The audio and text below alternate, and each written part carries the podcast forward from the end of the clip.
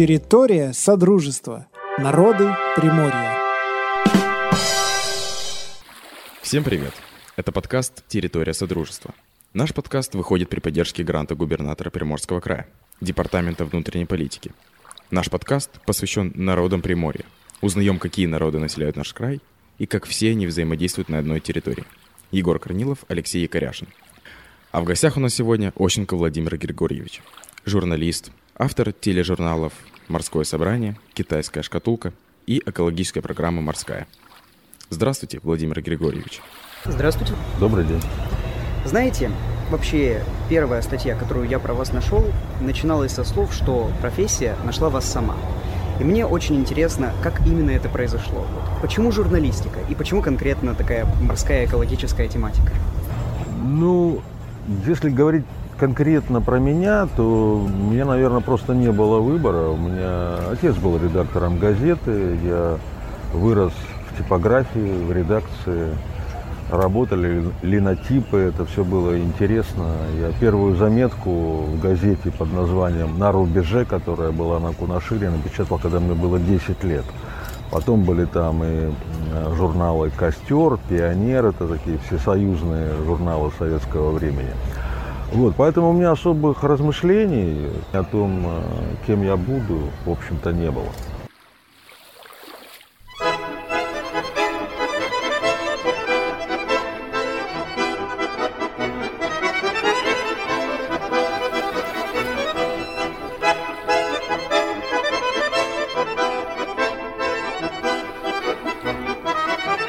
Национальная культура, традиции, обряды – Скажите, а почему экологическая и морская тематика?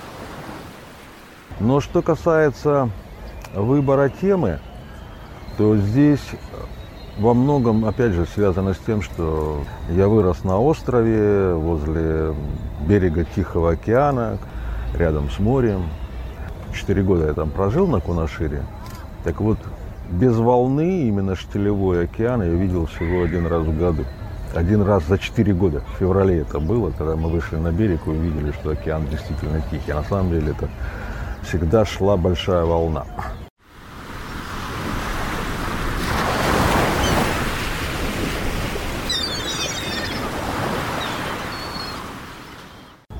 Вот. Ну и потом, когда я уже начал заниматься журналистикой, первым местом а, моей работы была радиостанция для рыбаков и моряков Дальнего Востока. Тихий океан, она была такая очень знаменитая, популярная радиостанция. Ее слушали по всему Дальнему Востоку, в Индийском и Тихом океане. И когда уже произошло, так скажем, переформатирование журналистики в новую, уже в российскую, мне показалось, что вот эта тема о рыбаках и моряках, о море, она для Приморья очень важна. И вот своими программами, которыми я сейчас занимаюсь, морская и морское собрание, я попытался просто-напросто вернуться в свою юность. Очень интересно. А какая ваша работа, вот на ваш взгляд, была самой сложной, самой трудоемкой, самой длительной в плане производства? Это работы этого года. Мы выпустили два документальных фильма. Один называется «Популярная климатология». А, его недавно показывали в Санкт-Петербурге на фестивале «Море зовет». И вторая работа немного связанная, но она все равно самостоятельная. Это работа с ассоциацией «Глобальная энергия» под названием «Чистая энергия Дальнего Востока». Нам там пришлось организовывать экспедицию на Шантарские острова. А, мы должны были рассказать о а, зеленой энергетике, то есть э, энергетике углеводородной нейтральности. То есть это сложная тема, но она сейчас очень актуальная, потому что очевидны климатические изменения. И вот в фильме «Популярная климатология» мы делали подводные съемки дна того в том месте, где проходили волны э, тайфуна Майсак, и где между, между брустверами э, песка лежат убитые моллюски, звезды, гребешки, там, мидии и так далее. Вот, это все были такие сложные съемки в экстремальных условиях. И Шантарские острова, там нет людей, там бродят медведи, плавают киты. И все это надо было снять, и медведей, и китов, и танкеры, и солнечные батареи, и э, грязь, которую производит человечество, сжигая углеводородное топливо. Вот эти две работы были такими сложными. Но я хочу сказать, что мы вторую работу «Чистая энергия Дальнего Востока» делали в соавторстве с э, известным э, российским тележурналистом э, Сергеем Брилев.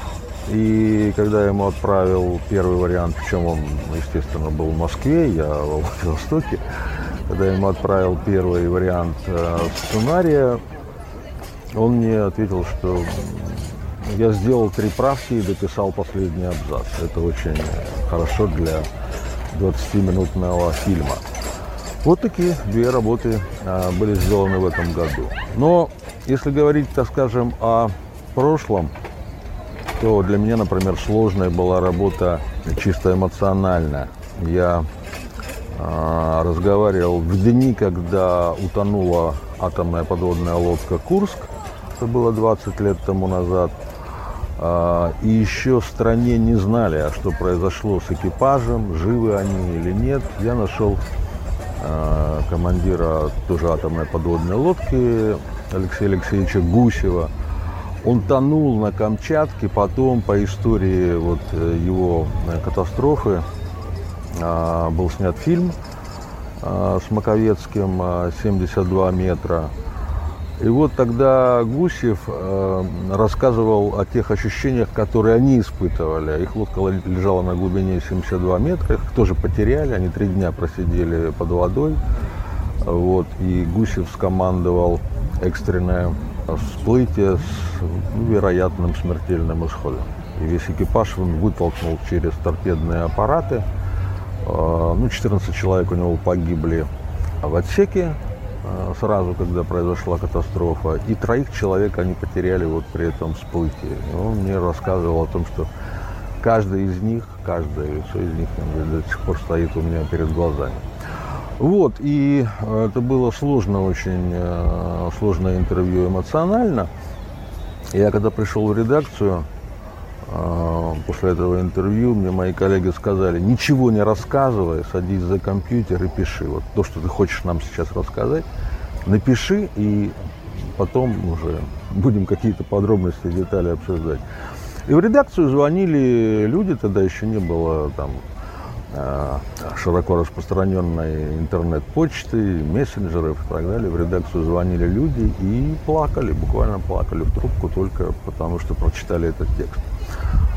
Э, ну вот, наверное, две самых таких э, знаковых для моей биографии работы действительно тяжело, я понимаю просто, какие ощущения они испытывают. Ну ладно, хорошо. Я хочу отойти немножко от конкретно вашей биографии и поговорить о журналистике, как она есть. Именно как она сегодня существует. Мы занимаемся своей медиастудией журналистикой, и хотелось бы узнать, как от эксперта, принципы журналистики, на которые стоит опираться. Назовите, вот мне просто интересно, три главных принципа журналиста, без которых его работа немыслима. Первый принцип – это, конечно, объективность. То есть а, свои мнения, свою точку зрения всегда нужно оставлять в стороне. Если ты оперируешь всем набором фактов, которые связаны с тем или иным явлением, процессом, событием, то благодаря подбору этих фактов ты можешь сформулировать свою точку зрения. Но, допустим, высказывать, что там, этот человек плохой, это событие неправильное, это не журналистика. Это все что угодно, это сплетни на скамеечке бабушек у подъезда. Но это не журналистика. Это первый принцип. Второй принцип – это умение слушать людей. А если ты не слышишь их – и не заставляешь их рассказывать о себе, ты не журналист. Ну и третий принцип, я его называю так, а, Хороший журналист не тот, кто хорошо пишет, а тот, кто хорошо думает. Ну, под словом «хорошо писать» я имею в виду там, иметь богатый словарный запас, э, уметь составить какую-то такую поэтическую, красивую фразу. Красивая журналистика есть именно хорошо написанные, красиво написанные тексты, но она для глянцевых журналов. Я работаю все-таки в новостной, в информационной журналистике, поэтому для меня важно не то, как написан текст, а какие мысли я представляю в этом тексте. Поэтому хороший журналист – это тот, кто хорошо думает. Сначала обдумай те идеи, которые ты хочешь представить своей публике, а потом уже постарайся это красиво написать. Хорошо. Вот я хочу конкретно заострить внимание на пункте объективность. Я уже слышал эту мысль от вас, вы ее высказывали тоже в каком-то интервью, но мне просто интересно, каким образом. Потому что в моем представлении, так или иначе, когда журналист освещает какое-то событие, но он волей-неволей оказывается на какой-то из сторон. Как можно сформулировать ее так, чтобы, ну, чтобы оставаться объективным? Вот как? Ну, допустим, если мы говорим о каких-то социальных процессах, политических процессах, я не буду лукавить, но я считаю, что сейчас у нас в обществе идет холодная гражданская война, когда одни за режим, другие против режима, э, безо всякого объяснения причин. В этом случае журналист должен не быть на одной из сторон, он должен представить все точки зрения. Предоставь слово, ну не знаю, ребятам, которые за Навального. Предоставь слово ребятам, которые там за Путина или Шойгу, там из э, Юнармии или еще что-то. Собери эти точки зрения и представь их. Так ты будешь объективным. Лично мне кажется, что журналистика должна быть правдивой, и я считаю, что люди должны знать всю правду без всякой продажности. Хорошо. Сейчас вот мне хочется поговорить об аудитории. Я, как представитель молодежной студии телевидения, хочу задать конкретный вопрос. Ваши исследования популярны. Вас смотрят на телевидении, ну, ваши работы, извиняюсь, э, читают ваши статьи, безусловно, но так или иначе, молодежь сейчас не смотрит телевидение, ну, больш, большая часть, и не читает статьи. Возможно, есть какие-то определенные активности, направленные именно на молодежь, потому что темы, что вы освещаете, они важны абсолютно для всех. Может, есть что-то в планах какой-то контакт есть с моим поколением? Ну, я прекрасно это знаю, поэтому я работаю в интернет-сетях, я работаю в Инстаграме, я работаю в Фейсбуке. Это делает и наша редакция. Ну, к слову сказать, а, вот эту работу, которую мы делали с Сергеем Борисовичем Брилевым, а, мы ее сначала опубликовали в интернете. На телевидении она выйдет только 9 октября. Она еще не была в эфире но у нее уже 80 тысяч просмотров, потому что это Telegram, потому что это Facebook, а еще какими-то ресурсами воспользовалась глобальная энергия. Так что мы все это прекрасно понимаем и делаем свою работу, осознавая эти вещи. Это хорошо. Что вы можете посоветовать молодым ребятам, которые только собираются связать свою жизнь с журналистикой. И желательно какой-нибудь ну, незаезженный совет, который могут дать просто там где-нибудь в высших учебных заведениях. Что-то вот конкретно от вас. Ну, во-первых, надо понимать, что, а, что журналистика очень сильно трансформируется. А я в этом смысле э, вспоминаю о профессиях, которые раньше были штучными, и считались очень э, элитарными. Это профессия писца в неграмотных странах, когда 90% населения были неграмотны, и один человек, который умел читать и писать, был на вес золота. Сейчас читают и пишут все, и эта профессия исчезла. Или, допустим, профессия фотографа в начале 20 века. Он был один такой человек, там, большой город. К нему в фотоателье приходили фотографироваться на свадьбы, с семьями. Он один фотографировал. Сейчас фотографируют все. Фотоателье фактически не существует.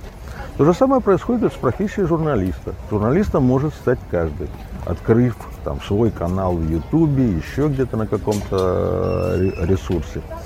И поэтому, если ты выбираешь эту работу как свою профессию, не как э, активность там, или хобби, или какое-то э, дополнительное занятие, а именно как профессию, чтобы зарабатывать с ее помощью деньги, вот, ты в этом случае должен предлагать людям тот материал, который они не могут получить, кроме как от тебя. Я вот почему занимаюсь научно-популярной журналистикой? Потому что я вслушиваюсь в те вещи, которые рассказывают ученые. И я пытаюсь эти вещи с их научного языка переложить на нормальный человеческий язык. Ну, вот, допустим, для фильма «Популярная климатология» мы делали интервью с лауреатом Нобелевской премии э, Алексеем Кокориным. Он лауреат э, коллективной Нобелевской премии 2007 года, как раз по климатологии. Я нашел этого человека. Он из Москвы, но я его нашел здесь, во Владивостоке. Или, допустим, мы делали фильм, это был разгар как раз ковида, а, мы делали фильм о морской вирусологии, о тех возможных а, биологически активных веществах, которые могут противостоять коронавирусу в море. У нас в этом фильме были э, ученые из Израиля, Германии, Соединенных Штатов, из, э, из Англии, из Оксфорда и из Китая. Ну, двоих из Израиля и Германии я лично знаю, они русские, но работают там. И двое иностранцев, которые просто-напросто... Я к ним обратился и попросил э, дать интервью. Они согласились. Ну и самое главное для нынешней, особенно глобальной журналистики – Э, учите языки. Как минимум английский и какой-нибудь восточный китайский или японский надо бы знать в современном мире. Тут соглашусь, языки в наше время важны. Ну вот, учите языки. С радостью. А, как вы думаете, журналистика сейчас, она умирает? Или наоборот, готовится переродиться? Лёш, с чего ты взял, что она умирает? Она живее всех живых. Нет, я не думаю, что журналистика может умереть. Была такая забавная американская э, книжечка в 60-е годы, по-моему, автор э, Сильвестр. Э, не могу соврать, но книжка называлась «Вторая древнейшая профессия». Вот, потому что, собственно, что такое журналистика? Это рассказы одного человека о других людях, которые он предлагает третьим людям. Первым журналистом был, э, я думаю, неандерталец, который пришел в пещеру и рассказал э, своему племени, как они убили мамонта. Вот. Поэтому она никуда не денется, эта профессия, но она действительно перерождается, трансформируется. Э, и эти трансформации, они скорее уходят ну, в э, сегментирование аудитории. То есть ты должен себя окружить людьми, которые тебя слушают, читают, э, смотрят, э, людьми, которые предлагают тебе факты, информацию. И вот этот сегмент твоей аудитории может позволить тебе э, быть профессионалом, то есть зарабатывать э, с помощью этих людей э, деньги. В конце концов, даже кинематограф ведь превращается уже в такой краудфандинговый а, вот, и сколько уж было разговоров про то, что театр скоро умрет, там, кино умрет, когда появилось телевидение. Помните фильм «Москва слезам не верит»? Так что все эти разговоры, они на самом деле ни о чем. Журналистика никуда не денется, потому что она является объективной э, потребностью для жизни человека и для жизни общества. Спасибо большое. Нам было с вами очень интересно. А мы желаем вам и нашим слушателям побольше свободного времени, чтобы слушать наши подкасты. Хорошего дня и настроения. До скорых встреч. Подкаст «Территория Содружества народа Приморья» создан при поддержке гранта губернатора Приморского края в форме субсидий, направленных на укрепление межнациональных, межэтнических и межконфессиональных отношений, профилактику экстремизма и ксенофобии –